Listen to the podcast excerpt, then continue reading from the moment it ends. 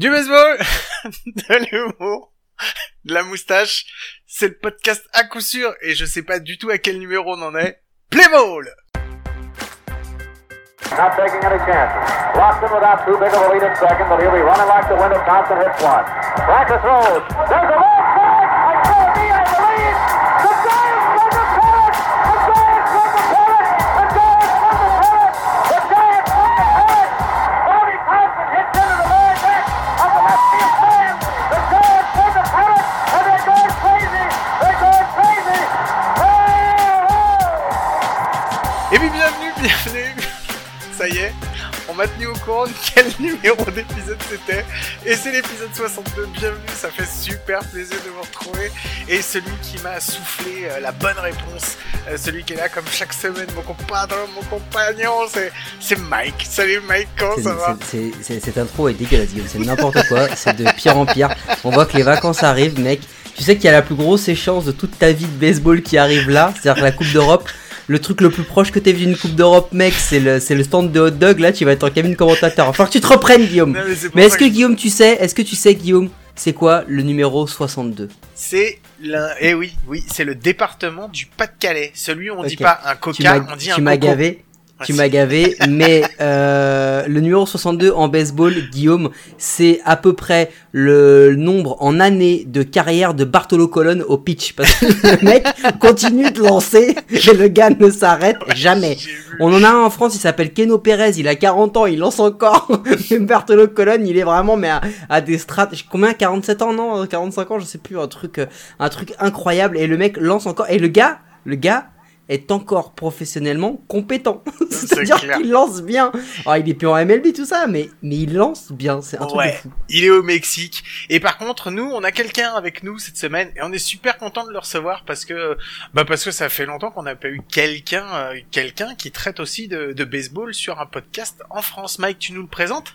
Bah, écoute, on a parlé de Bartolo Colon. On voulait un peu lui rendre hommage parce que voilà, on s'est dit, ils font partie d'une équipe, tu sais, d'une équipe amie. Ça fait longtemps qu'on n'avait pas eu quelqu'un de cette équipe amie. On a eu Marion, on a eu Gaëtan. Et là, on s'est dit, on va prendre le troisième grand fan des Yankees. Celui qui trouve que Derek Jeter est le meilleur joueur de l'histoire. Celui qui pense que les Mets sont des gros losers et que DeGrom est une pipe. Celui qui est un grand fan de l'en avant Guingamp. J'accueille l'ami Bastien. Comment tu vas, Bastien?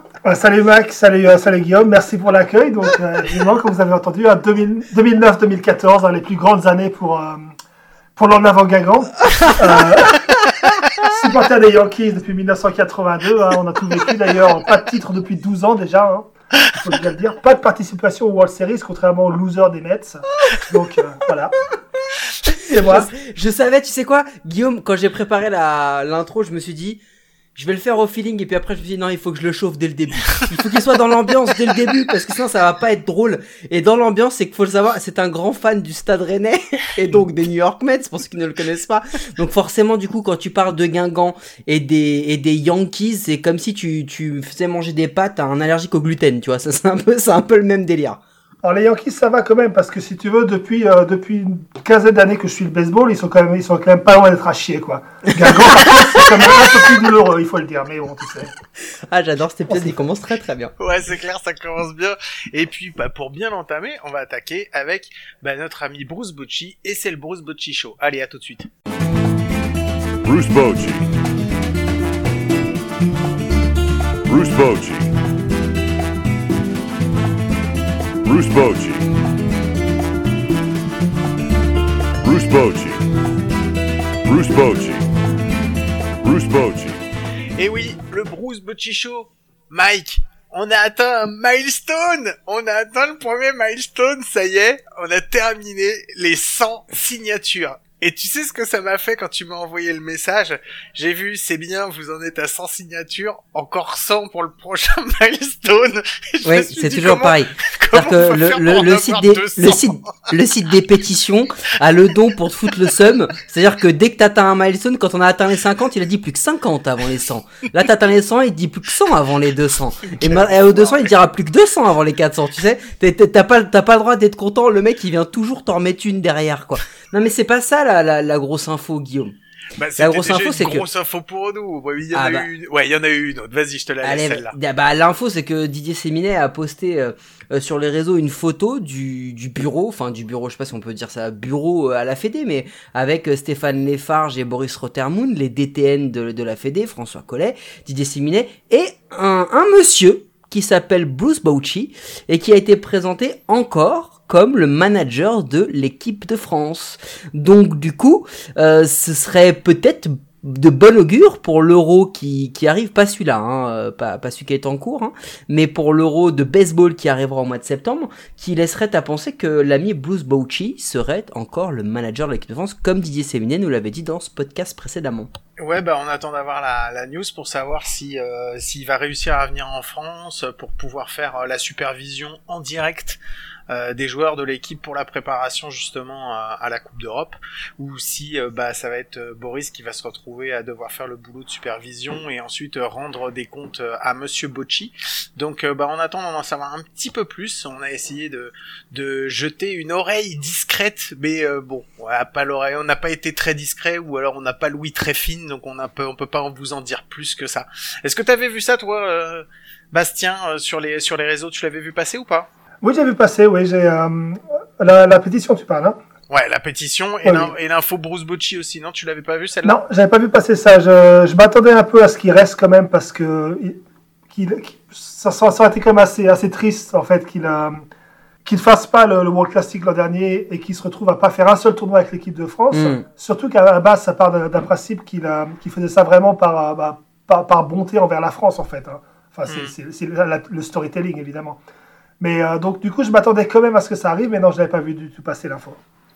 Nous on avait eu peur un moment, parce que tu sais, on en avait parlé dans un épisode précédent, on avait vu dans un article du San Francisco Chronicles, je crois, Mike, si je me trompe pas. C'est ça. On avait vu passer un article justement avec une interview de Bruce Bochy où il disait qu'il fermait pas la porte aux majors, qu'il serait prêt à revenir en passant un peu par les minors et tout ça. Et c'est vrai que sur la fin 2020, excuse-moi Guillaume, je te coupe. Oui. C'est une question sémantique, c'est important. On appelle ça une Tony La Russa.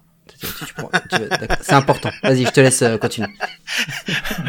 T'es en train de comparer Bruce Bochy à Tony La Russa, mais bon, tu fais ce que tu veux. Excuse-moi, mais sur la carrière, on peut en discuter, parce que Tony La Russa, là, si tu prends le CV aujourd'hui, ok, mais si tu prends la carrière globale, c'est pas, voilà quoi, tu vois, c'est pas Raymond Domenech du baseball quoi. Ça déconne quand même. Donc on n'a pas encore de news à ce niveau-là pour le Bruce Bochy, mais bon, vous pouvez de toute façon toujours continuer à faire circuler l'info comme quoi il y a toujours une pétition qui est en cours. On a passé les 100 signatures. Maintenant notre prochain but, c'est l'appli qui nous l'a dit, hein, il faut qu'on arrive à 200. C'est les 3000. Pardon, 200. On va déjà essayer de faire les 200. On va sortir les rames pour essayer de choper 100 signatures supplémentaires. Et puis pour le Bruce Bochy, je pense qu'on a fait le tour. T'avais autre chose, Mike? Non, mais tu voulais rajouter quelque chose peut-être, Bastien? Tout à l'heure, je crois qu'on t'a coupé. Ou c'était bon? Non, c'était juste pour dire qu'il allait sûrement prendre les brèves d'ici quelques semaines, parce que vu comment ça se passe là-bas... Très bonne intervention, j'ai bien fait de le relancer, c'est bon. Voilà, c'est tout. Bon allez messieurs, on va passer au jingle le plus attendu de tous les épisodes, et c'est celui-là, c'est Mike qui doit le lancer. Jingle News! Allez, on se retrouve tout de suite.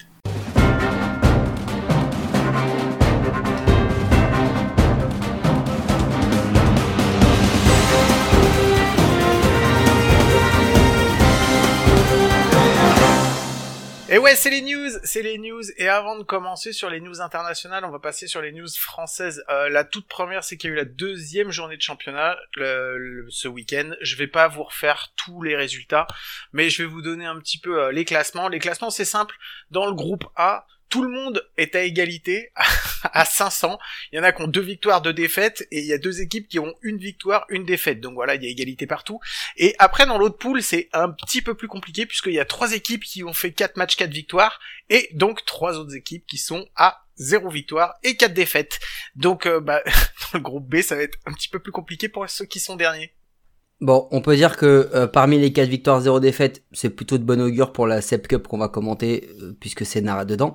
Oui. Par contre, on peut faire une grosse bise à David, parce qu'on sait qu'il nous écoute, le président des Comets.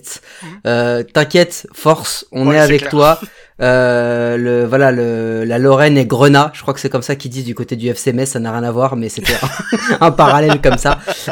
Mais on est avec vous les Comets, et du coup, je sais que Bastien, en fan des Mets, est avec vous lui aussi depuis Londres, depuis l'Angleterre, pardon, et que on sait que ça va bien se reporter, mais on a déjà vu des perfs. Je sais pas s'il y a du spider tack par ici, mais on a vu des perfs de lanceurs, mon pote. On a vu des 7-8 manches à 0 hit, 13K, des trucs comme as, des trucs de fou. C'est assez dingue, et la D1 commence très très bien. Eh ben écoute, on va voir, et puis ouais, effectivement, on croise les doigts pour que ça soit de bon augure, comme tu disais, pour la SEB, et puis on croise aussi les doigts pour Rouen, qui eux aussi vont jouer, parce qu'on en parle pas trop, mais eux aussi vont jouer la Coupe d'Europe A. Alors par contre, eux, ils vont jouer en Slovaquie. Ouais, c'est en Europe de l'Est. Ouais, c'est ça, c'est un petit peu plus loin, mais bon, on est de tout cœur avec eux aussi. Et voilà pour les news françaises. Moi, je n'en avais plus de mon côté. Est-ce qu'on peut passer, messieurs, à l'international ? Let's go. Allez, eh ben c'est parti, on va passer à l'international. Le premier sujet de news sur lequel je voulais parler, c'était parce que on a eu un échange sur nos réseaux, sur les réseaux sociaux, et donc notamment dans mon fil, à un moment j'ai vu 21 messages. Généralement quand je vois qu'il y a 21 messages, c'est qu'il y a eu une grosse discussion à laquelle je n'ai pas participé, puisque généralement je ne suis pas les discussions. Et effectivement, il y a eu une discussion qui tournait autour d'un journaliste qui a sorti un article en disant que il n'y a pas que les Astros qui ont triché en 2017, il y avait effectivement les Red Sox également en 2018, mais il y avait aussi des suspicions de triche du côté des Yankees, et puis d'autres équipes, donc voilà, et ça a commencé à faire une discussion sur le fil et tout ça, et donc c'est pour ça, quand j'ai eu Mike au téléphone, j'ai dit Mike, il faut qu'on parle de triche, parce que tout le monde en parle en ce moment, entre les sticky substances, les side stealing scandals, et tout ça, quoi. Et il faut qu'on fasse quelque chose, on peut pas passer à côté. Est-ce que je peux direct, parce qu'après ça sera un peu plus sur le ton de l'amusement, est-ce que je peux me chauffer direct ou pas? Il y a moyen, là tout de suite, c'est-à-dire que là, j'ai pas pris l'ascenseur, je suis déjà au 30e étage. Il y a moyen ou pas? Est-ce que je peux me chauffer direct? Vas-y, t'as le droit. Ok. À tous nos auditeurs, oyez, à tous nos auditeurs, les gars, où que vous soyez, pour qui que vous soyez, ok, soyez bien clairs sur un truc, les Astros ne sont pas les seuls à avoir triché. Il y a des trucs qui remontent jusqu'aux Royals de 2015, d'accord? Ce qui expliquerait quand même qu'ils aient gagné des trucs, hein, ça c'est une autre histoire, mais voilà. Tout le monde a triché, bordel. Il y en a juste qui l'ont fait mieux que d'autres, d'accord? Donc arrêtez de nous casser les couilles avec ce truc-là. Tout le monde a triché. Deuxième point, les Astros, vous vous êtes fait gauler, d'accord? Bande de blaireaux. Vous êtes ceux qui ont gagné mais qui l'ont le plus mal fait. Donc qu'on vous tape sur la gueule maintenant parce que vous êtes fait gauler et parce que vous avez eu zéro, nada, walou, rien comme sanction, d'accord? Arrêtez de faire les caliméros. Gagnez sur le terrain parce que vous avez encore une putain d'équipe, c'est certainement le meilleur line-up de la MLB encore actuellement. Arrêtez de nous faire croire que vous avez été sanctionné. Arrêtez de chouiner là les ouin ouin ouin. On nous tape dessus tout le temps. Gna, gna, ouin, ouin, ouin. Fermez vos gueules. Gagnez les matchs. Laissez les autres parler sur vous. Allez choper une deuxième bague, une vraie, d'accord? Et après on arrêtera de parler de ça. Voilà. Je me suis chauffé. Vous pouvez réagir. C'est bon. Je fais une pause. Bon Bastien, t'as suivi un petit peu justement cet article qui est sorti, t'as vu ça passer là? Ouais, j'ai vu passer ça, au début je me suis dit, ouah la vache, il envoie ça, et puis en 2 heures déjà il s'est fait rembarrer par tous les journalistes MLB, par tous les spécialistes, par les podcasts, par tout le monde. Ça te dit bien hein, encore l'étendue de ce qu'il faut pas dire, quoi. La réponse des journalistes étant normalement, ouais bah, il n'a pas de preuve, il n'a pas fait d'investigation, tu vois, c'est... Donc ouais, est-ce que c'est une surprise, hein, de toute façon. Le livre des triches, le livre historique de la triche, il va du premier match où le mec a attaché ensemble les lacets des deux godasses du receveur adverse à la semaine dernière avec le spider tack. Donc voilà, il n'y a pas de souci. Moi, ça m'a bien fait marrer quand j'ai vu ça parce que tout le monde tombe des nues, effectivement. Oh, il y a de la triche! Et je me suis dit, bon, On va pas revenir sur les... Il fallait qu'on choisisse parce qu'il y a eu tellement de triche à tellement tous les niveaux, quoi. Et comme là, on était vraiment sur le coup du sign stealing, moi, j'ai fait un petit tour un petit peu dans l'histoire parce que je voulais quand même qu'on trouve des trucs un peu drôles, quoi. Et je t'en avais parlé aussi, Bastien. Donc avant que moi, je raconte quelques histoires, est-ce que toi, il y en a au niveau des sign stealing, des histoires qui ressortent, qui te font plus rire que d'autres? Ah bon, pas forcément au niveau du sign stealing. Il y a les histoires de coach qui est dans la chambre d'un hôtel derrière le stade avec ses jumelles. Ouais, c'est ouf, mais ça. Moi, une de mes histoires préférées, par exemple, c'est les Mariners. Les Mariners super losers des années 80, où le manager, c'était Maury Wills, je crois, qui était un très mauvais manager. Il a duré 6 mois. Mais il a trouvé que c'était une bonne idée, en fait, parce qu'il galérait contre les Athletics, d'allonger la batter's box d'un pied, parce que bon, personne n'avait remarqué, tu vois, hein, c'est pas comme si les mecs en face ils passaient leur vie sur des terrains de baseball, qu'ils avaient vu des batter's box dans tous les stades de baseball des États-Unis.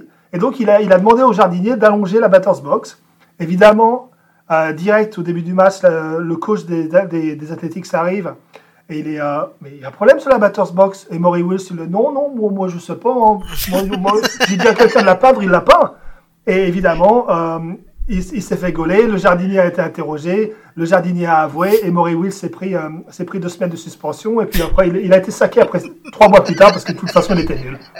Bastien, tu peux juste nous dire combien ça fait un pied? Parce que du coup... Un pied, c'est environ, j'en sais plus. C'est 33 cm, je crois. Ouais, c'est 30 non, mais, cm. Voilà, pour les gens qui n'ont pas le système métrique anglo-saxon, 30 cm sur une batter's box, c'est monstrueux. c'est-à-dire que là, c'est quand même un élan supplémentaire que tu prends, qui est juste assez incroyable. Non, mais on est d'accord, je me suis un peu excité tout à l'heure, mais c'est pour faire passer un point. Mais toi, Guillaume, tu nous as fait une petite revue, et je voudrais bien t'entendre et réagir un peu là-dessus sur les vols de signes et les triches associées aux vols de signes. Alors, ça a commencé, quasiment en même temps que le baseball, comme on le disait de toute façon, parce que c'est ce qu'on avait dit à un épisode précédent, on a dit il n'y a pas de sport sans triche, c'est pas possible. À partir du moment où tu fais du sport, il y a forcément des tricheurs dedans. Et donc, effectivement, le premier scandale de sign stealing, en fait, il date de 99, en fait, et c'était les Phillies qui avaient des jumelles dans les au niveau du center field.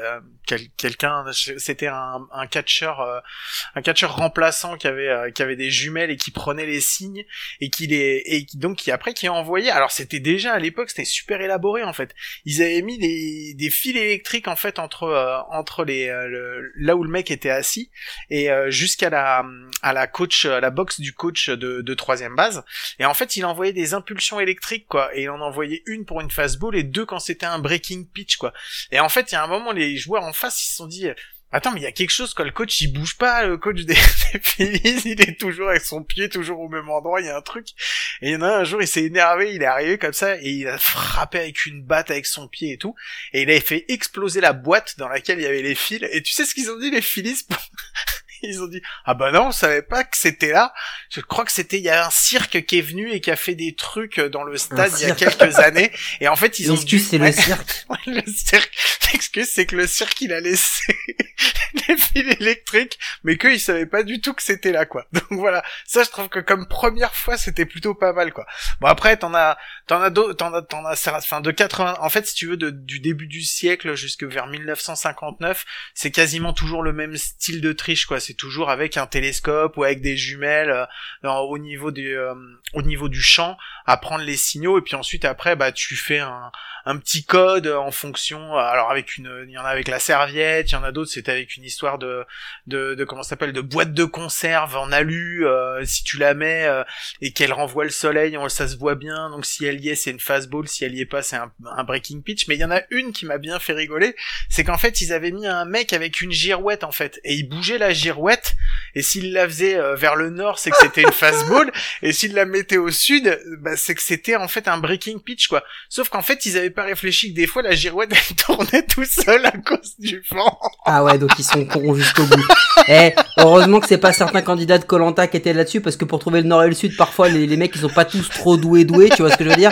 Donc là t'as quand même, mais c'est ça qui est ouf, c'est que au final c'est un peu ce qui se passe avec les Astros, c'est que au final t'as toujours un gars un peu plus débile que la moyenne, à qui tu vas donner une responsabilité beaucoup plus importante que la moyenne. Mais quand tu le fais, tu le sais que c'est ce gars-là qui va te foutre dans la merde. Tu le sais. Mais finalement, les gars, ils continuent de le faire. Et j'en avais une autre aussi, enfin j'en avais quelques autres qui étaient drôles. En fait, à partir de 1959, il y a eu les premières retransmissions télévisées des matchs. Et en fait, il y a eu au bout de la 8e retransmission télévisée, en fait, c'est NBC qui a été obligé d'éliminer sa caméra en champ centre, parce que dès la 8e retransmission, ils se sont rendus compte que les Yankees et les Red Sox, ils trichaient tous les deux. Non, quoi? Les Yankees et les Red Sox trichent? Ouais, en 1959, dans la série, les deux équipes dans la même série, ils ont triché, quoi. Et après, il y en a une autre qui m'a beaucoup fait rire, en fait. En 1959, t'as un pitcher des Giants qui s'appelait Al Worthington. En fait, l'équipe des Giants avait institué, si tu veux, de la triche, quoi. Et lui, c'était un pitcher qui était ultra religieux et tout, machin, ça lui plaisait pas du tout, donc il a demandé à être tradé. Et donc, à la fin de l'année, ils l'ont envoyé aux White Sox, quoi. Et l'année d'après, il a quitté les White Sox parce que les White Sox, ils trichaient aussi. Non mais la triche, elle est partout. Bastien, tu voulais nous raconter toi une petite histoire que t'avais trouvée dans tes grimoires là sur la triche, qu'on rigole un peu. J'en ai une autre si tu veux. Hein. C'est elle est assez connue. C'est l'histoire de Rick Honeycutt et la punaise. Rick Honeycutt, le fameux lanceur des Dodgers, qui à l'époque était aussi chez les Mariners, hein. Il l'empilait, c'est presque la même, l'année d'après, je crois.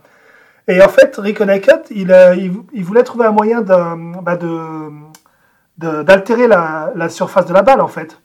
Mais un truc qu'il n'a jamais su apprendre. Alors, ce qu'il a fait, c'est qu'il a caché une punaise dans son gant, avec la pointe de la punaise qui sortait du gant. Ouais. Et en fait, il a commencé à gratter la balle. Bon, il a envoyé single. Bon, ça marche pas. Deuxième passage au lancer, single, bon ça marche pas. Bon, il faisait chaud, alors il s'est essuyé le visage avec la main. Et là, il s'est arraché la peau du front. Il est con. Ah, c'est incroyable. Il a duré deux batteurs. Il pissait le sang, ils l'ont grillé, ils l'ont sorti, voilà. Il n'a pas réussi à sortir un batteur. C'est magnifique. Non, mais celle-là, elle est magique. T'en avais d'autres, toi, Guillaume? Ben, après, il y a d'autres trucs qui sont un petit peu moins drôles, mais qui sont marrantes, en fait. Alors, après, si tu veux faire un parallèle avec les Astros, on sait que tout le scandale, il est sorti de Fears, en fait, qui a changé de club. En fait, qui a quitté les Astros, donc, pour aller aux Athletics. Et en fait, qui a dit, moi, j'ai raconté l'histoire aux Athletics parce que je voulais pas que les Astros fassent subir à ma nouvelle équipe ce qui faisait, quoi, tu vois. Donc, c'est ça l'histoire. Bah, bien sûr. Parce qu'il était pur et innocent. Bien sûr, mais tu sais que cette histoire, ça date pas d'hier, en fait, parce que, en fait, en 1961, il y a deux équipes, en fait, qui étaient soupçonnées de tricherie, c'était les Reds et les Braves. Et en fait, les Mets, donc, les Mets, en fait, ils en avaient marre de se faire niquer par les Reds et ils les soupçonnaient de tricherie. Donc, en fait, ils ont acheté un pitcher qui venait des Reds, qui s'appelait Hook, et quand ils l'ont eu, ils ont dit, dites-nous, les Reds, ils trichent bien. Oui, les Reds, ils trichent, et tout. Donc voilà, donc il y a eu des allégations qui ont été confirmées. T'imagines, les gars, ils ont été recrutés une taupe. Et les Braves, ils ont fait la même chose. Ils ont été recrutés un pitcher des Cubs la même année, un mec qui s'appelait Curtis.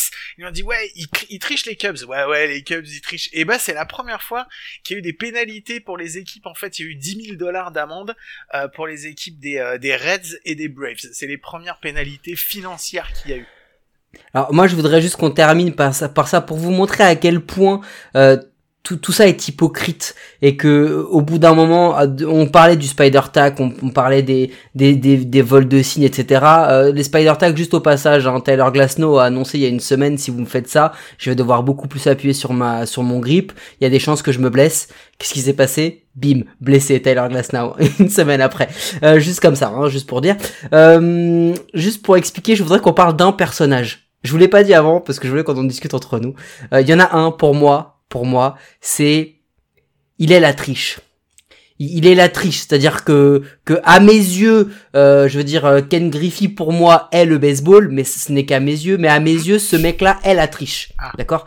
Ce gars-là est la triche. Et ça n'a absolument rien à voir avec le fait qu'il a essentiellement joué pour les Cubs, mais c'est parce que ce mec-là est la triche. En plus, déjà, ses initiales, rien à voir, hein, c'est SS, déjà, voilà, ça n'a rien à voir quand même, mais je voulais quand même le dire là pour être de mauvaise foi, il s'appelle Sammy Sosa. Sammy Sosa a tous les diplômes possibles. Il a été ingénieur, parce qu'il a quand même, c'est quand même le gars qui a réussi à foutre toutes ses battes. Dedans, il y avait du liège. Il s'est fait choper une fois, ils ont passé les battes à la radio, mais pas une, hein. Tout l'assortiment de battes que le gars il avait. Et le pire, c'est que, vous savez, vous savez quand même comment il s'est fait gauler, ce con de Sosa. Il s'est pas fait gauler parce qu'il y avait une suspicion. Il s'est fait gauler parce que sur un at-bat, il a pété sa batte en deux. Sur le terrain, il y avait des morceaux de liège et l'arbitre a pris, tu sais, l'arbitre a pris les deux morceaux, un peu comme, tu vois, genre tu triches, tu fais une petite anti-sèche, tu la coupes en deux, tu la passes à ton pote pour que tu vois il puisse la voir et que le prof prend les deux morceaux de papier, il les réunit, il fait non mais là c'est mort, là on vous a grillé, tu vois, c'est un peu ce qui s'est passé pour Sammy Sosa. Et l'autre truc, c'est que on en avait déjà parlé, mais c'est que en plus de ça, il avait aussi un diplôme de médecin d'une équipe du Tour de France, Sammy Sosa. Parce que c'est quand même le gars qui était au centre de la bataille avec Marco et avec Barry sur celui qui s'injecterait le plus de produits illicites. Je sais pas si vous aviez un autre personnage que lui dans votre idée, mais pour moi c'est un peu celui qui incarnait la triche. Moi, j'en ai un autre hein, sur le sujet des gros bras, des home runs et des battes pleines de liège. C'est quand même une des plus belles histoires, c'est celle d'Albert Belle, des Indians. Oui. Et alors, lui, c'était très fort parce qu'il s'est pas vraiment fait gauler. En fait, les arbitres avaient une suspicion, ils lui ont supprimé une de ses battes et ils l'ont mise dans le vestiaire des arbitres. Alors, qu'est-ce qu'on a fait du côté des Indians? On a envoyé un lanceur qui lançait pas ce jour-là, se balader dans le stade, dans les travées du stade, et jusqu'au vestiaire des arbitres, rentrer clandestinement dans le vestiaire des arbitres, échanger la batte qu'ils avaient confisquée, celle d'Albert Belle, contre une batte de Paul Sorrento, son coéquipier, parce que évidemment toutes les battes d'Albert Belle étaient pleines de liège, donc de toute façon, s'il en mettait une autre, il se faisait gauler quand même, il n'a pas pensé avoir une batte pure, quoi, juste au cas où, et se rebarrer. Sauf qu'évidemment, il a laissé des indices un peu partout. Il s'est fait repérer par à peu près la moitié du stade et s'est retrouvé à devoir expliquer au FBI que oui, bon, c'est vrai, il avait pris une batte qui n'était pas la bonne batte. Il est allé la mettre dans le vestiaire des arbitres. Il est ressorti. Et mais il faisait ça vraiment, tu sais, il faisait ça casual, pour eux. Casual, ouais, il passait par là. Ouais, il cherchait l'ascenseur. Il voulait juste rendre service, hein, tu sais, voilà, il n'y a pas d'embrouille, quoi. Tout détente. Et donc, du coup, ils ont quand même fini par récupérer toutes les battes d'Albert Belle, les passer à la radio et se rendre compte qu'Albert Belle, il avait des battes pleines de liège et il trichait comme un. Mais au-delà même de cette histoire de batte, hein, Albert Belle, c'était quand même un joueur qui était extrêmement craint. Donc, si vous avez jamais vu Albert Belle, tapez sur Google, c'était ce qu'on appelle une armoire normande pour les gens d'un certain âge. Il était monstrueux. Et c'était un mec qui, sur le terrain, y allait, hein, au physique, au spike, à ce que vous voulez. C'était un vrai mec vraiment dur. Donc, du coup, forcément, quand il s'est fait coller, on s'est dit, ah ouais, il est pas mauvais que dans son style de jeu, quoi. Le gars y allait. C'est quand même un mec, en fait, dont on dit, c'est pratiquement sûr que la raison pour laquelle il n'a pas eu le MVP en 95 ou 96, c'est parce que absolument tout le monde le détestait. C'est la raison, alors qu'il était meilleur que le deuxième. Je ne sais plus qui était le deuxième cette année-là. Ça devait être, c'est pas le premier d'avant. 96, c'est pas, 96, tu dis? Oui. 95, Chipper Jones, ça vient après. Ah, ça était en pleine recherche sur Internet. Bah ouais, là, je suis obligé de tricher, là. Vas-y, je fais du montage. Non, pas besoin de montage, Guillaume. On peut assumer qu'on ne connaît pas absolument tout sur le baseball, donc. Pendant que tu cherches, moi je vais parler juste la dernière personne dont on va parler à part Albert Bell et moi. Juan Gonzalez. Voilà, moi comme je voulais évoquer aussi, c'est Brett Phillips. Parce que il fut un temps où on n'avait pas le droit de mettre du pine tar sur les battes et que en fait il s'est fait gauler en plein match et il s'est fait virer et je vous invite à aller taper sur Google pine tar incident et d'aller voir la vidéo si vous l'avez jamais vue de Brett Phillips qui se transforme mais complètement qui pète un câble complet. Je pense qu'il devait y avoir une substance qui s'était mise sur la batte, mais une autre qui s'était mise, à mon avis, dans le nez, parce que pour avoir une réaction comme ça, c'est pas normal. À mon avis, il y a quelque chose qui va pas, donc voilà. Mike. Et Brett Phillips, ce sera la conclusion pour bien dire que de toute façon, il faut toujours un pauvre con qui se fasse carotte et qui se fasse condamner pour permettre aux autres soit de continuer à tricher, soit de totalement arrêter de tricher. Et on va sûrement le voir bientôt sur le Spider-Tac. Je dis ça comme ça. Alors voilà, justement, bah, ça permet donc de faire une bonne transition, ou je ne sais pas, on va s'arrêter là, et on va parler de la deuxième nouvelle qui est importante, enfin qui est importante, oui, non, on avait envie d'en parler, c'était surtout ça. On se dirige petit à petit, bon an, mal an, vers le All-Star Game, et le All-Star Game... ça fait un moment qu'on voulait en parler avec Mike. J'ai un grand amour pour le All-Star Game et pour le All-Star Weekend en général. Et donc voilà, on voulait en parler parce que c'était important pour nous. Et Mike, je te laisse un petit peu nous expliquer comment on va axer le sujet. Bah, pour ceux qui n'auraient pas compris l'ironie dans la voix de Guillaume après 62 épisodes, il déteste le All-Star Game. Il y a les mauvaises langues qui disent parce que ça a jamais été une star. C'est un peu vrai quand même. On va pas se mentir. On m'a jamais invité et ça j'ai toujours détesté. Voilà. Mais moi j'ai juste une question et je vais y aller sans intro et je vais laisser Bastien prendre la parole parce que c'est notre invité aujourd'hui. Bastien, est-ce que les votes pour le All-Star Game sont une grosse fumisterie? Alors, on va faire simple. Si tu joues au Oakland, il y a que ta maman qui vote pour toi, donc t'es niqué. Si tu joues aux Mariners, c'est pareil, hein, tu plaides MVP, t'es niqué. On reprend les premières bases en American League, hein, comme exemple. José Abreu. Bon, il n'est pas terrible cette année, il est MVP de la saison dernière, mais il n'est pas terrible cette année. Non, mais il est mauvais même. Oui, c'est ça, il tape à 24%, il a 12 home runs, il est troisième. Ok, bon, Guerrero au premier, d'accord. De toute façon, pareil, Toronto, que tu sois le meilleur ou le dixième, tu seras dans le top 3. Mais Guerrero premier, pas de souci là-dessus. Guriel deuxième, ça va, on peut. Oui, ok. Abreu troisième. Alors, on fait quoi de Olson, par exemple, qui fait une saison de fou, qui est déjà à 20 home runs, qui a un OPS à presque 1000. Bah, Olson, il est nulle part parce qu'il est à Oakland justement. Et voilà, c'est Mancini qui fait comme une sacrée belle saison, surtout après ce qui lui est arrivé. Il a bien plus sa place dans un top 3 que Abreu. Et dans à tous les postes et dans les deux ligues, c'est pareil. Si tu viens de Chicago, Cubs ou White Sox, t'es en haut. Si tu viens d'une des équipes de losers, t'as aucune chance de toute façon parce que on va pas voter pour toi. Donc ce truc de vote populaire qui devient un vote partisan, pour moi c'est ridicule. Ouais, et puis il y en a plein d'autres, hein, des exemples comme ça. Hein. On va pas tous laisser parce qu'il y en a plein, mais par exemple, vous saviez que Didier Seminet cette année il jouait apparemment parce qu'il est troisième. Hein. Il est troisième, c'est-à-dire que il est troisième dans les votes aujourd'hui. Didier Seminet. Je vais vous en donner un. Je sais pas s'il a 10 hits dans la saison, j'en suis même pas sûr. Attends. Moi, je vais te donner, je pense, le pire de tous. Le pire de tous. Troisième choix chez Yankees en deuxième base, c'est pas mal, hein. Ouais, je suis d'accord. C'est pas faux. Mais, ça, c'est moche. Le shortstop en American League, les enfants. Essayez de trouver, je vais vous donner le 1, Bogaerts. Puisque là, rien à dire. Le 2, Bichette. Ça s'argumente parce que pour moi, Correa qui est 3, bon, et surtout le 4, c'est Tim Anderson qui fait quand même une grosse saison. Est-ce que vous arrivez à me trouver le 5e sans tricher ? Sans tricher. Le 5e, c'est Gleyber Torres. Non. Alors, non. Attends, j'étais pas loin, je pense qu'il doit être 6e alors. Attends.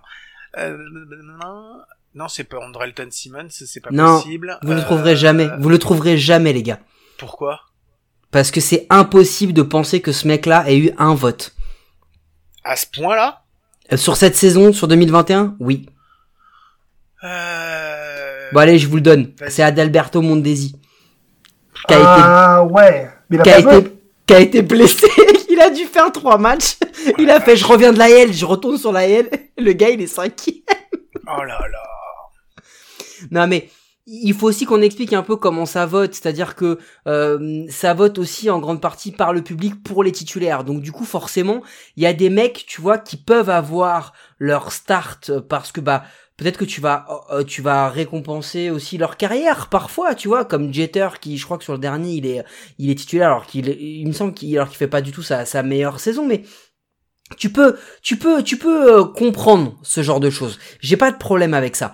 Mais quand juste tu votes pour ton joueur préféré parce que c'est ton joueur préféré. Je veux dire, moi j'ai voté pour le All-Star Game et j'ai pas mis Yadi Molina en 1 parce que pour moi Buster Posey fait une saison qui est largement meilleure. C'est juste logique. Donc il y a un moment où jusqu'à quel point on va laisser le côté partisan remporter. Et juste un truc pour aller là-dessus, c'est que le pire là-dedans, c'est que moi je n'ai pas de solution à cela parce que si jamais tu laisses voter les joueurs, il va se passer exactement ce qui s'est passé avec le Ballon d'Or France Football quand ils ont changé, c'est que les gars du pays, les gars du club vont voter pour le meilleur joueur de leur pays ou de leur club.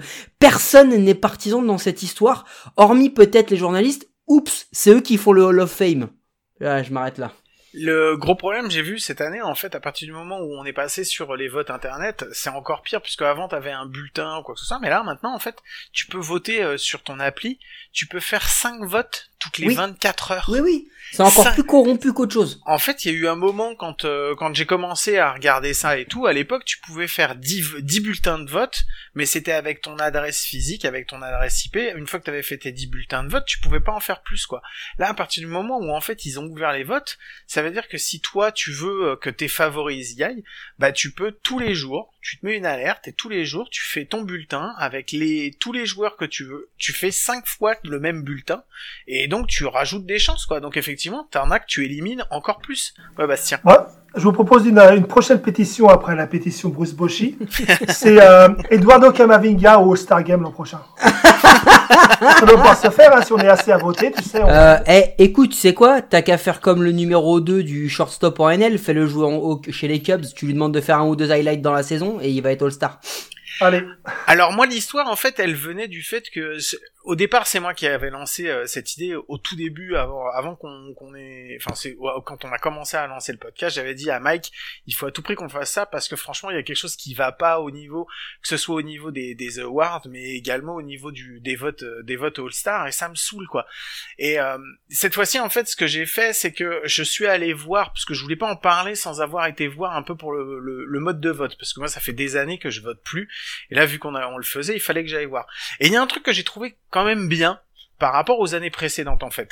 C'est que là, en fait, t'as une possibilité de voir un petit peu les joueurs qui vont jouer une certaine position, de les trier par average, par OPS, par home run, par RBI, par nombre de matchs joués. Donc, en fait, si tu veux, tu peux quand même avoir aujourd'hui chose qui n'existait pas il y a quelques années, hein. Je sais pas depuis quand ils l'ont implémenté. Quand tu dis quelques années, ça fait combien de temps que t'as pas voté pour le All-Star Game? Ça doit faire 10 ans. Ça doit faire 10 ans. Ouais, c'est à peu près non, ça. Mais ce que c'est-à-dire je veux dire, c'est qu'aujourd'hui, t'as voté via si Pontel, tu... non? Laisse-moi parler, je t'ai laissé parler. T'as envoyé un courrier, non? Laisse-moi parler.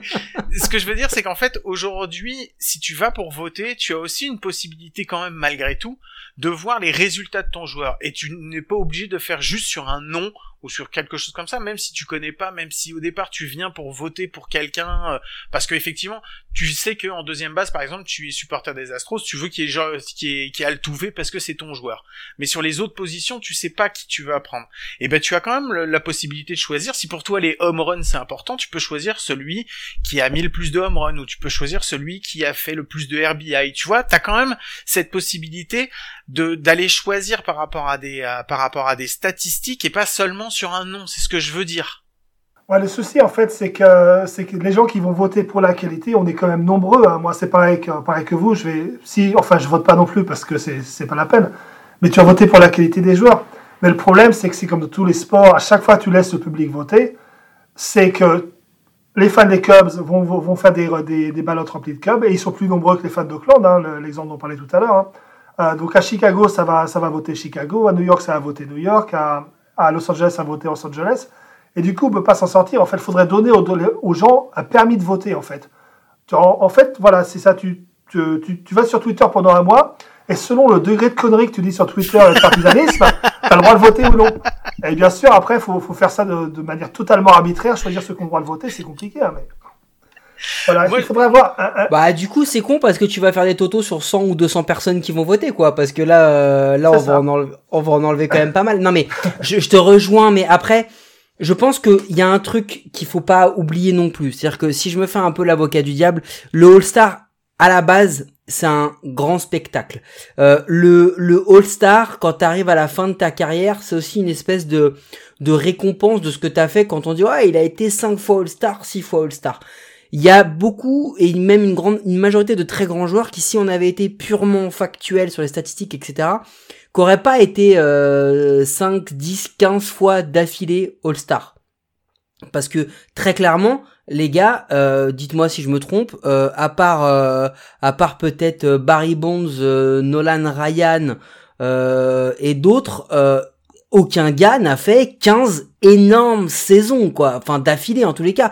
Ça, et même ces mecs-là, je suis sûr que si on regarde, il doit y avoir un trou au milieu. Donc, ce que je veux dire, c'est que ça reste un grand spectacle et que forcément, tu laisses ça ouvert à tout le monde pour que tu aies des noms qui viennent enrichir ce truc-là.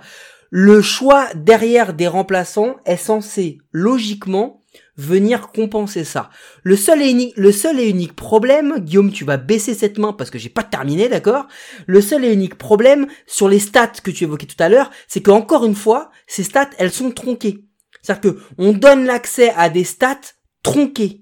C'est-à-dire que on laisse l'average, on laisse le home run. Jamais on parle de la war défensive d'un joueur. Jamais. On parle que des stats, on va dire grand public, qui permettent à tout le monde de juger. Parce que l'average, on s'en bat les steaks, hein. Parce que si on avait mis l'OBP, José Ramirez, il serait pas 4e ou 5e de la 3e base, d'accord? Il serait bien plus haut. Donc, en fait, c'est un peu ça. C'est-à-dire que quoi qu'il arrive, même si on laisse le sentiment de dire, on va un peu éduquer le vote. Ben, ce vote, il est pas éduqué du tout parce qu'on l'oriente plus qu'on l'éduque.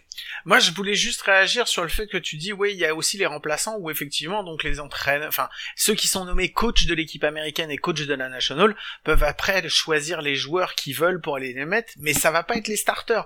Et le problème, c'est que tu sais très bien que ceux qui vont rester le plus longtemps sur le terrain, c'est ceux pour lesquels le public a voté, c'est les starters. Et qu'après, on va donner la 7e, la 8e, la 9e, on va faire tourner pour que les mecs ils puissent jouer, et puis c'est tout, quoi. Et en fait, au final, ceux que tu vas avoir sur le terrain le plus longtemps, c'est pas forcément ceux qui le méritent le plus, mais c'est ceux qui ont la plus grosse fanbase, on va dire.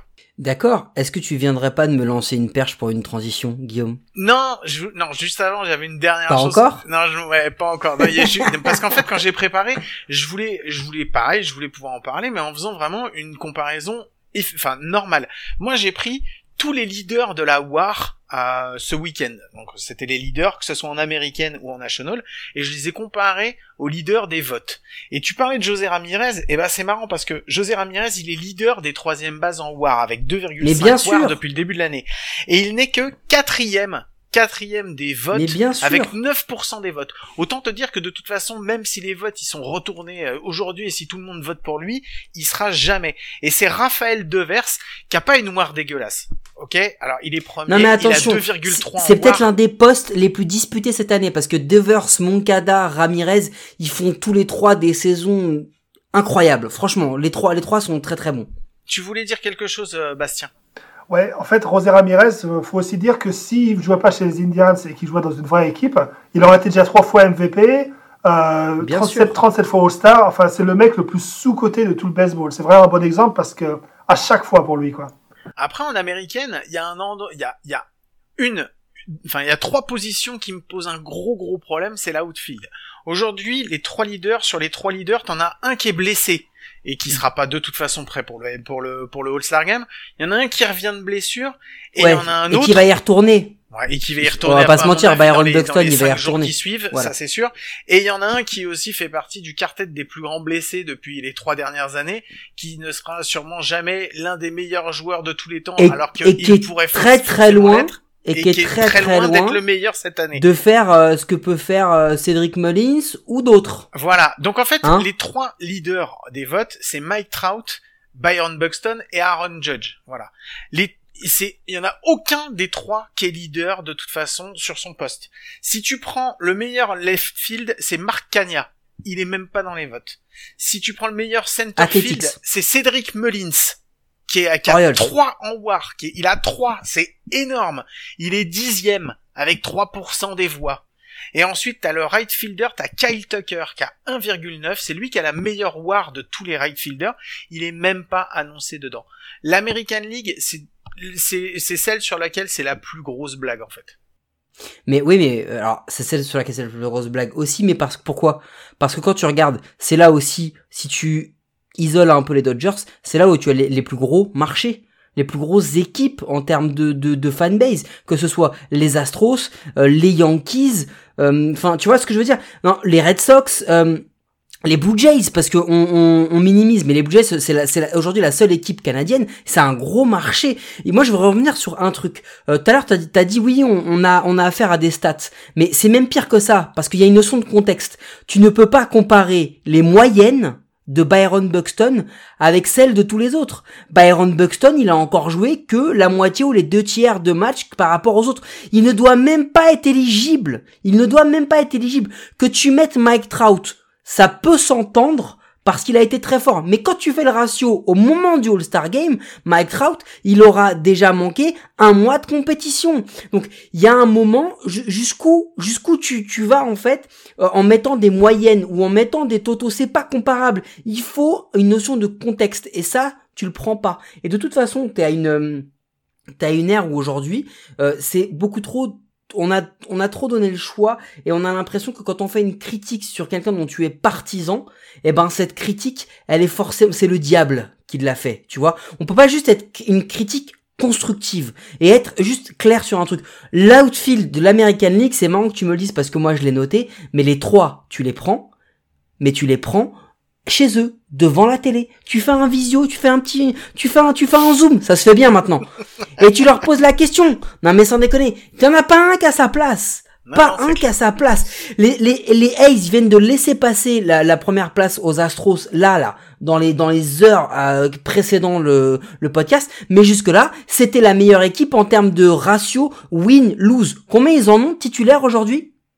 0. Eh ouais, le chiffre il est simple, 0. C'est-à-dire que Olson n'y est pas. C'est-à-dire que tu l'as dit, Kanya n'y est pas. Enfin, il y a un moment, les mecs, il faut arrêter. Tu sais c'est quoi la seule surprise où je me suis dit quand j'ai regardé l'alignement de l'American League, où je me suis dit, c'est pas mal parce qu'il fait quand même une très bonne saison, c'est Semien.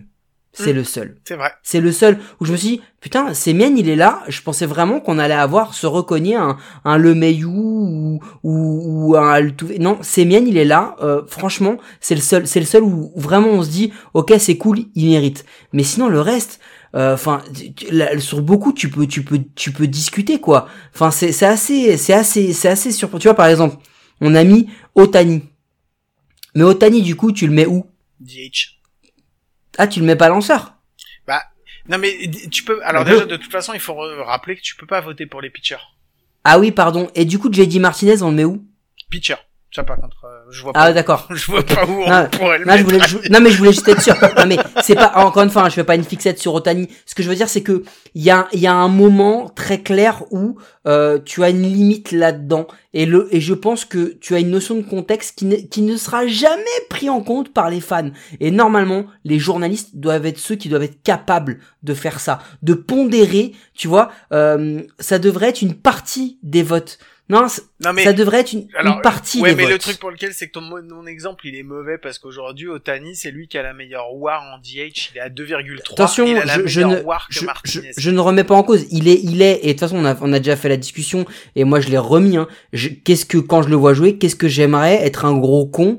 Une fois de plus, faut préciser, parce que être un gros con c'est classique, mais une fois de plus, et avoir tort sur le fait qu'il puisse être un two-way player sur toute une saison, et à réussir à être bon au lancer et à la frappe, voire même sur une carrière, mais c'est pas le sujet. Ce que je veux dire, c'est que l'exemple sur le mode de vote, il est important. Je pense qu'il faudrait qu'on arrive à pondérer ça, parce que forcément, et Bastien l'a dit, il a raison, les gros marchés seront toujours plus avantagés.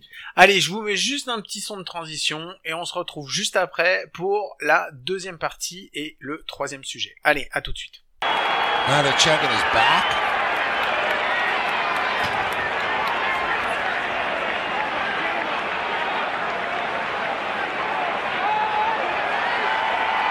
And they're throwing him out of the game.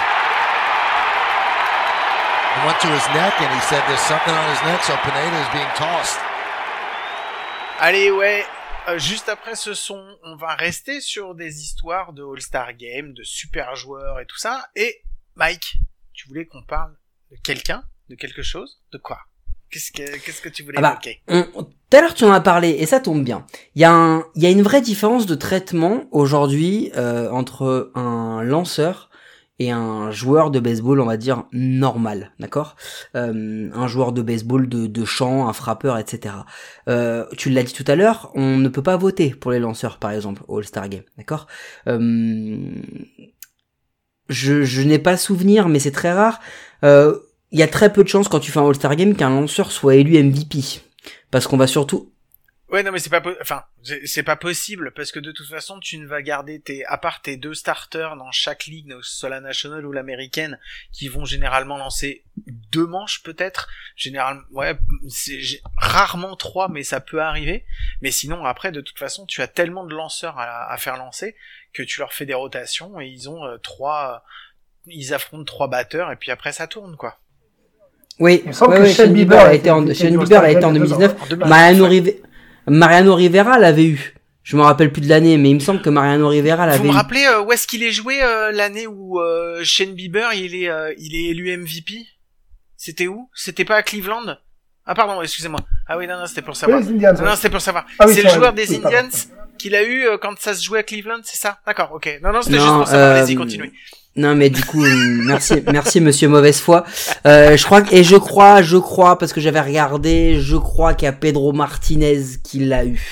Mais c'était peut-être à Boston. Non, j'en sais rien. Non, ce que je veux dire c'est que il y a une vraie différence de traitement et il y a un gros débat parce qu'il y a un monsieur qui est le papa de Bastien. Qui s'appelle Jacob DeGrom, c'est son âme sœur, c'est tout ce que vous voulez, c'est le joueur par excellence.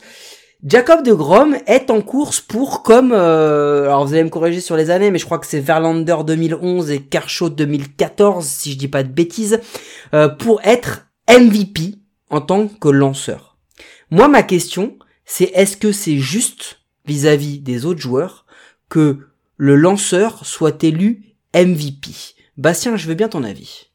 Alors, mon avis, c'est que oui, déjà pour commencer, et c'est pas seulement pour DeGrom, hein.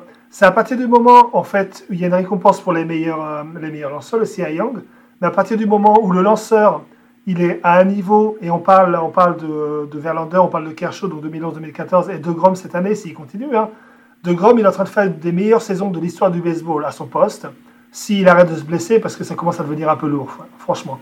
Mais s'il réussit à garder ce niveau, il n'y a absolument aucune raison qu'il ne soit pas dans la course au MVP. Après, il y a un point commun aussi entre Verlander et Kershaw, c'est que finalement la concurrence dans leur division, enfin dans leur ligue cette année-là, n'était pas vraiment énorme. Je crois que derrière Verlander en 2011, c'est Jacoby Ellsbury qui est deuxième. Donc Jacoby Ellsbury, c'est un très bon joueur, il n'y a pas de souci. Mais pour qu'il arrive dans un top 5 MVP, et Curtis Granderson était dans le top 5 ou 6 aussi cette année-là. Donc voilà, c'est une année où finalement la concurrence, il n'y avait pas de grande domination. Pour moi, ce qui risque de se passer avec DeGrom, c'est qu'on a Tatis et Acuna qui risquent de se tirer la bourre pour le 30 home run, 30 bases volées, voire le 40-40, hein, pareil, encore une fois, s'ils ne se blessent pas. Et que s'ils arrivent au 30-30, 40-40, ces deux-là, ça va jouer entre eux. Par contre, si ça reste un peu mou du genou, s'ils arrêtent de voler des bases, s'ils frappent un peu moins... et si personne n'arrive vraiment à se mettre là, vraiment à se hisser à un top niveau, et ça peut être Winker ou Castellanos aussi, hein, qu'on fait un bon début de saison, dans ces cas-là, DeGrom avec ses performances, il est MVP naturel. Donc pour moi, ça va plus dépendre en fait, est-ce qu'on aura des frappeurs qui sont vraiment au niveau élite, ou est-ce qu'on va rester en fait avec des frappeurs qui sont juste un peu en dessous, et pour laisser la place à un MVP qui, en plus, fait une saison incroyable. Pour rebondir sur DeGrom, aujourd'hui, il est tellement en train de tutoyer les étoiles avec ce qu'il fait et les performances qu'il fait. Il est en train juste de réussir une saison comme Gibson avait pu faire quand il est sur des meilleures bases. C'est pour ça que j'aimerais bien, je suis d'accord avec toi, j'aimerais bien qu'il se blesse un peu moins, qu'il soit un peu moins en day to day et tout ça, parce que en fait il est sur des bases d'un record, de quelque chose qui est s'il arrive à le faire, c'est monstrueux. S'il arrive à avoir sur une saison en tant que starter, avec quasiment plus de 200 innings, une ERA à moins de 1, Mais mec, tu peux lui donner la place, tu peux lui donner la place au Hall of Fame tout de suite. Tu peux juste, à la fin de la saison, lui donner le Cy Young, le titre de MVP, tu peux inventer un nouveau titre pour lui, et tu peux lui dire, voilà, tiens, et en plus, tu as ton pass assuré pour rentrer dans le Hall of Fame, parce que ce qu'il fait, c'est juste monstrueux, quoi. Ah, je pense qu'on peut même lui donner le trophée de l'année tous les sports, là, s'il fait ça. Moi, c'est bon, l'athlète de stade 2. Non, mais, plus sérieusement, parce que là, on a évoqué les récents. C'est-à-dire qu'on a évoqué les Verlander, les Kershaw. Mais t'as évoqué Gibson, je crois que Roger Clemens l'a eu, je crois même que Dennis Eckersley l'a eu, il me semble. Il y a deux fois, comment il s'appelle, l'autre, The Big Machine. Big Unit, tu parles. The Big Unit, ouais. Il l'a eu deux fois, Randy Johnson. Donc c'est pas, on parle pas d'un truc qui ne s'est jamais fait ou qui ne se fait pas. Mais encore une fois, pour parler un peu de tout mon amour des awards, moi j'ai regardé un peu parce que je me suis dit non mais attends c'est pas possible et tout. Le Cy Young, dites-moi si je dis une bêtise, hein, Astudillo, il pourra pas postuler au Cy Young. On est d'accord? Bah, le Cy Young, tu peux, en tant que relief, closer, starter, donc si Astudillo, si Astudillo, il fait 20 manches en faisant que des cas, même avec sa balle à 60 mph, mais il peut l'avoir. C'était juste pour être sûr. Donc, en fait, le Cy Young est bien réservé uniquement aux lanceurs. Ouais. On est d'accord. C'est la chasse gardée des lanceurs. Ouais. Le Gold Glove, il me semble que les lanceurs peuvent avoir un Gold, enfin, ils ont un Gold Glove même. C'est ce que je trouve ça totalement absurde, mais ils ont un Gold Glove, d'accord? Ils ont même un Silver Slugger, les pitchers. Ils ont un Silver Slugger, il me semble. Ouais. D'accord. Donc, en fait, le titre de MVP, c'est un titre qui peut être partagé par les lanceurs et par les joueurs de position. OK? Mais le titre de Cy Young, c'est un titre qui met en avant uniquement le lanceur. Mais ça veut dire que, en gros, quand on fait ça, quoi qu'il arrive, si tu le donnes à un lanceur parce qu'il a été vraiment meilleur que les frappeurs, qu'est-ce qu'on va faire? Le jour où Mookie Betts ou le jour où Cespedes, il a fait plus de retraits en outfield que n'ont jamais fait n'importe quel autre outfielder, c'est du lancer. Du coup, est-ce qu'il peut avoir un titre de Cy Young? Parce qu'ils sont vraiment largement au-dessus des autres ou pas du tout?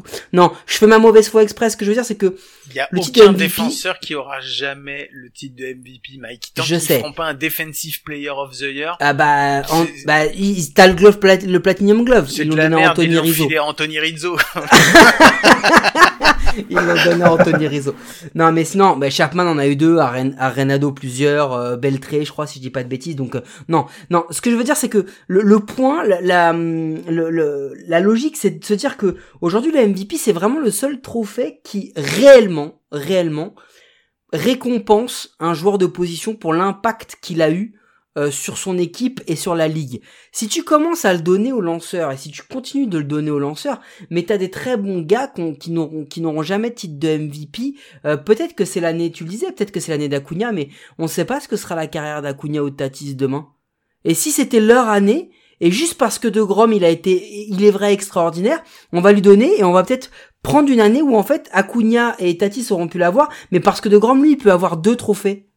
Non, mais tu t'imagines que t'es en train de dire qu'il aurait fallu donner un titre de MVP à Jacoby Ellsbury?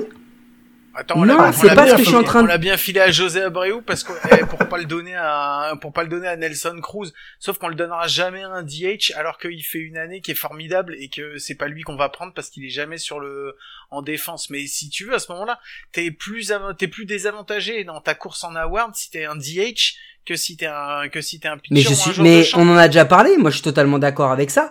Ce que je veux te dire, c'est que, au final, la question, moi je trouve qu'elle se pose parce que t'as des gars et puis tu sais de donner à Jacoby Ellsbury oui mais jusqu'à preuve du contraire il y a des gars comme Justin Morneau ou qui l'ont eu aussi hein. Enfin tu vois même s'ils ont fait des bonnes saisons c'est pas des mecs que je vois des gars qui ont le calibre d'MVP tu vois ce que je veux te dire donc il y a un moment où la question elle se pose réellement de savoir moi je trouve que DeGrom de toute façon il mériterait un award.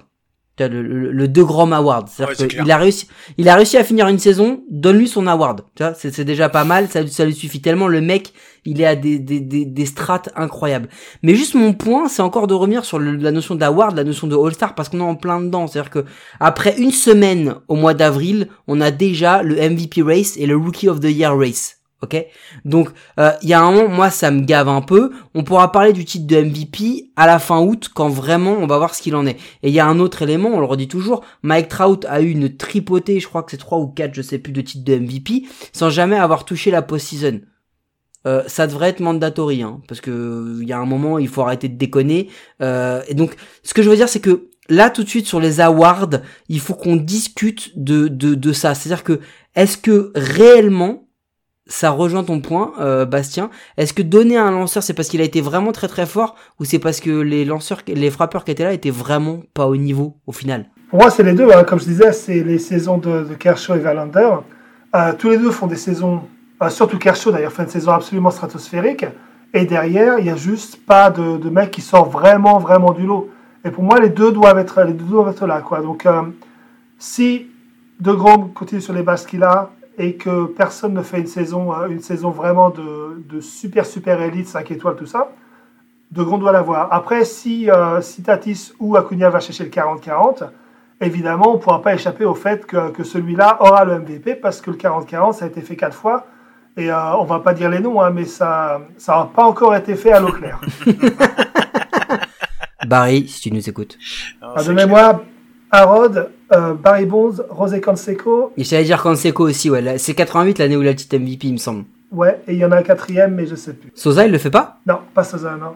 Il est pas assez rapide sur les bases, je crois.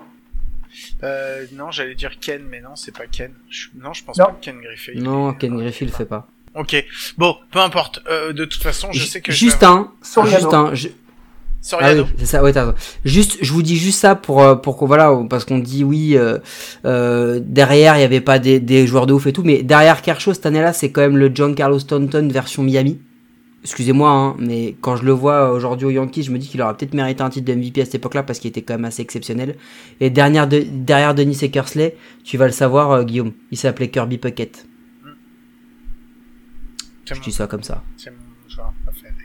Bon allez messieurs, on va arrêter là-dessus, je vous propose qu'on rentre dans la dernière ligne droite de l'épisode. Je vous mets le son de la petite connerie et on se retrouve après. Are you trying to get crazy with this, say? Don't you know I'm loco?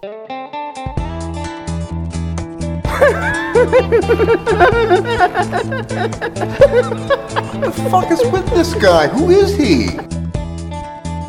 La petite connerie, la dernière petite connerie, c'est moi qui l'ai fait cette semaine. Et cette semaine, elle est très très simple parce que vu qu'on va parler, on a parlé du All-Star Game, et bien on oublie toujours, puisqu'il y a un événement ultra important au moment du All-Star Game, sûrement un des meilleurs moments de l'année, c'est le Home Run Derby. Oh putain, je savais que t'allais me parler de cette merde. Ah mais non mais c'est simple. Alors donc déjà le Home Run Derby date de 85. Je vais pas vous faire remonter jusqu'en 85. Est-ce que vous êtes capable de me donner les 10 derniers vainqueurs du Home Run Derby? Pete Alonso. Alors il y a Pete Alonso en 2019. Rien que ça, ça décrédibilise totalement le truc. C'est ça qui est bon parce que attends, il y a d'autres noms qu'on va bien rigoler quand on va les dire. Stanton il en gagne un, non? Qui ça? Stanton il en gagne un, je crois. Stanton il en gagne un en 2016. Pederson, on a pas gagné un ? Qui ça ? Pederson, Josh Pederson, où il a fini deuxième. Non, Josh Pederson. Non, je crois qu'il va en finale. Miggy, il en gagne un ou pas ? Non. Là, je vous dis de 2010 à 2019, parce que 2020, il n'y en a pas eu. Donc là, pour le moment, vous m'avez trouvé Pete Alonso, Giancarlo Stanton.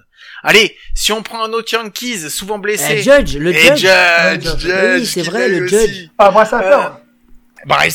Bryce Harper, exact, t'as raison. Oh. D'ailleurs, Bryce Harper, l'année où il le gagne, il fait quand même un putain de spectacle et j'avoue que c'était quand même sympa à voir. C'est dans son stade en plus, tranquille. C'était il jouait aux Nationals et c'était à Washington. Bon, il y en a un, c'est un de nos chouchous, Mike, hein, un de nos frappeurs préférés, qui court bien sur base, qui a fait un tremblement de terre à Boston un jour. Ah putain, Prince Fielder, bien sûr. En 2012. Et oui, le champion du All You Can Eat Contest dans le Massachusetts. Il y en a, on en a parlé dans cet épisode. Il a eu 2 années formidables où il jouait dans un petit club sur la côte ouest, et où il faisait des lancers magnifiques depuis l'outfield. Et puis après, il a été blessé et après, il a essayé de revenir. Ah, c'est Céspedes. Ouais, c'est Céspedes. 2 années années de suite, 2013. Et d'ailleurs, 2014. je crois que l'année, ouais, il y a une des deux années où il, genre, mais il écrase le truc, quoi. Il lui reste, je sais pas combien, à l'époque, c'était pas encore les braquettes. Et il a, genre, mais je sais pas combien de minutes encore pour s'amuser à retaper, il les déboîte. Après, il y en a un autre qui a joué pour une équipe et qui l'a remporté dans son ballpark. C'était en 2015. Ça s'est joué au Great American Ballpark et qui jouait pour les Cincinnati Reds. Entends ? C'était Todd Frazier. Ah, Frazier, bah oui. Eh oui, exact, c'était Todd Frazier. Il y en a un autre. On en a beaucoup parlé à l'intersaison parce qu'il s'est fait gauler avec des produits stupéfiants et finalement. Cano? Oui, Robinson. Exact. Cano, il en gagne un, c'est vrai. Ouais, quand il jouait aux Yankees à Chase Field, à l'Arizona. Et enfin, le dernier, il a pris sa retraite il y a pas longtemps. Il a eu un gros accident chez lui en Dominique républicaine. Il s'est fait, enfin, République dominicaine. Ouais, Ortiz. Oui, exact. Ortiz qu'il a gagné en 2010. Et pas l'accident, l'accident. Voilà, un accident. Bon, il s'est fait tirer dessus. Voilà, on n'en sait pas plus. C'est un peu ça, l'accident. Voilà, mais on va dire que c'est l'accident, c'est que la balle l'a touché. L'accident bête, hein, le flag est tombé, tu sais. Hein. Voilà, exactement. C'est ça, c'est parti tout seul. Juste une petite question. Alors, vous savez qu'il y a eu des futurs Hall of Famer qui ont gagné justement ce Home Run Derby depuis qu'il existe en 85. Est-ce que vous pouvez me dire combien il y en a eu?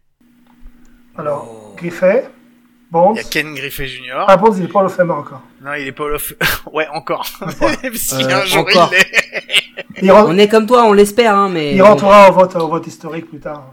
Alors, donc, il y a Ken Griffey, effectivement, qui l'a gagné 3 fois. Je crois que c'est celui, d'ailleurs, qui a gagné le plus de fois le Home Run Derby. Il y en a un autre, c'est son fils qui joue, en ce moment à Toronto et qui est excellent. Vladimir Guerrero qui l'a gagné, le Famer. Bo Jackson, il en gagne pas un? Non, Bo Jackson, non. Bo Jackson, il frappe un home run. Non, il le frappe, oui, il le frappe pour la pub Bono's, juste au moment où il passe le truc, le spot et... Le joueur le plus robuste et le plus résistant de toute l'histoire du baseball. Cal Ripken Jr., ouais, en 91 au Skydome de Toronto. Et puis après, il y a eu Andre Dawson, Ryne Sandberg des Chicago Cubs, ouais. Frank Thomas des Chicago White Sox. Donc il y a eu 1, 2, 3, 4, 5, 6, 6 Hall of Famer. On a oublié Frank Thomas, double MVP. Non mais c'est génial, hein, comme en fait c'est l'apologie du muscle, de l'absence, genre, de cerveau, de l'absence de stratégie dans le jeu. C'est-à-dire que t'as un gars qui est à peu près à 12 mètres, qui t'envoie des petites diffuses tranquilles, pile poil au spot où tu les aimes. Généralement, c'est ton papa, ton cousin ou ton coach de lycée. Et ce qu'on te demande, c'est de fracasser une pauvre balle qui n'avait rien demandé jusque-là, hein, et de les déboîter pendant 1 minute. Et on ne veut que des sons de bourrin.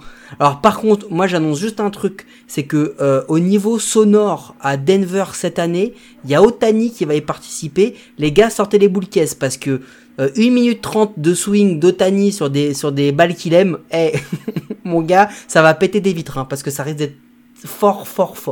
Voilà, vu que c'était le All-Star Game, j'aurais bien aimé vous parler du match des futurs stars, mais après, on peut pas le regarder ou on le regarde pas. Moi, je dis que c'est ce qui m'intéresse le plus et je le regarde jamais, donc de toute façon, c'est pour ça que je vais pas en parler. Voilà, c'est tout ce que j'avais comme dernière petite connerie et ça m'a fait plaisir de parler du home run derby parce que je déteste les home runs et je déteste les derbies. Donc voilà, maintenant, on va mettre ça derrière et c'est fini.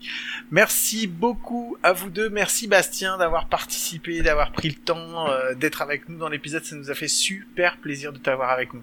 Merci à vous, c'était un plaisir. On n'a juste pas dit, Guillaume, que Bastien est un des membres fondateurs de The Strikeout. Je pense que les gens qui nous écoutent te connaissent et connaissent The Strikeout. C'est un site qui parle de baseball. Ouais, c'est un peu. Je me disais, doit y avoir un rapport entre le baseball. Non, moi je croyais que c'était la stat préférée de Javier Baez, mais après ça n'a rien à voir. Donc du coup, The Strikeout, c'est le site qui parle de baseball en français, en gros, si je schématise. Donc, vous faites aussi des podcasts, vous en avez 2 ou 3, vous en faites avec Hype. Il y a votre podcast à vous, classique de TSO, et il y a le podcast en toute franchise. Et tu me dis si j'ai oublié quelque chose, mais en gros, vous pouvez les retrouver sur les réseaux pour suivre toute l'actualité et l'histoire du baseball. Ouais, c'est ça, on a un podcast d'actualité, on a un podcast en toute franchise où chaque épisode est sur une franchise pendant à peu près 1 heure où on raconte un peu l'histoire donc de la franchise, de sa fondation à aujourd'hui. Et le podcast Hype, Martin, Gaëtan et Marion y participent régulièrement. avec Hype, donc on est partenaire aussi de ce côté-là. Et sinon, donc, bien sûr, tous les articles à l'écrit sur notre site aussi. Donc on essaie de parler un peu de baseball dessus, et puis des fois on s'égare, mais c'est quand même plutôt sympa. Oh, mais c'est tellement facile de s'égarer. Et ce que moi je veux rappeler, et qu'on rappellera jamais assez, c'est que si nous on existe, c'est aussi un peu grâce à vous. Donc voilà, c'est cool. C'est gentil. Merci d'avoir ouvert la. Non mais c'est vrai. Merci beaucoup d'avoir ouvert la voie, et ça nous fait plaisir d'être dans le même monde que vous maintenant. Donc voilà. Mike, une dernière chose. Et juste pour tous ceux qui se poseraient des questions, y a pas de concurrence dans le monde médiatique du baseball, parce qu'on est déjà tellement peu que tout ce qui se fait, et c'est déjà une bonne chose. Non, mais c'est vrai, il faut le dire aussi. C'est très bon enfant. On a déjà reçu déjà 3 strikeouts. On s'est noté d'en avoir d'autres aussi quand on aura, dans un futur très très proche. Et donc c'est vraiment cool de pouvoir mixer ça, parce que on gagne pas d'argent, on en dépense. Du coup, il n'y a pas de raison d'être concurrent. Donc voilà. Donc la bise à tous. Ceux qu'on a déjà reçus, on le rappelle, mais vous avez plein de médias pour suivre le baseball en France. Donc voilà, je vous rappelle que vous pouvez nous suivre sur toutes les bonnes applis de podcast, d'Apple Podcast, Deezer, Google Podcast, toutes les bonnes applis, et on est sur Transistor, puisque c'est là-dessus qu'on est hébergé. N'hésitez pas à nous laisser un commentaire, à nous envoyer un message, nous laisser une note, ça nous aide à nous rendre plus visible en France, et puis à rendre également le baseball plus visible. Voilà, Mike, je pense qu'on peut dire que à coup sûr on se retrouve la semaine prochaine, non? Ouais, et je crois qu'on a du lourd en invité la semaine prochaine. Mais ça je ne peux pas en dévoiler plus. Eh ben n'en dis pas plus et restons-en là. Allez, je vous souhaite à tous de passer une très très très bonne semaine. Je vous fais des gros bisous, c'est la fin de l'épisode 62 et on se retrouve la semaine prochaine. Allez, bisous et à plus, ciao. Juste un petit message maintenant, ça va finir par devenir régulier, pour vous donner les 3 sons de l'épisode en intro. C'était The Shot Heard Around the World. Juste, faites des recherches. Il y a des suspicions prises sur celui-là également. En transition, c'est Pineda qui se fait virer parce qu'il porte dans le cou des substances sticky. Et en outro, vous allez entendre juste après, c'est le Paintaran Incident dont je vous ai parlé tout à l'heure. Et si vous l'avez pas vu, là au moins vous pourrez pas dire que vous l'avez jamais entendu. Allez, gros bisous, passez une bonne semaine, à la semaine prochaine, ciao. They might be going to call George Brett out. Well, the Yankees win it. He's out. Yes, sir. Brett is out. Look at this. Brett is out. And he's steaming mad. He is out and having to be forcibly restrained from hitting plate umpire Tim McClellan.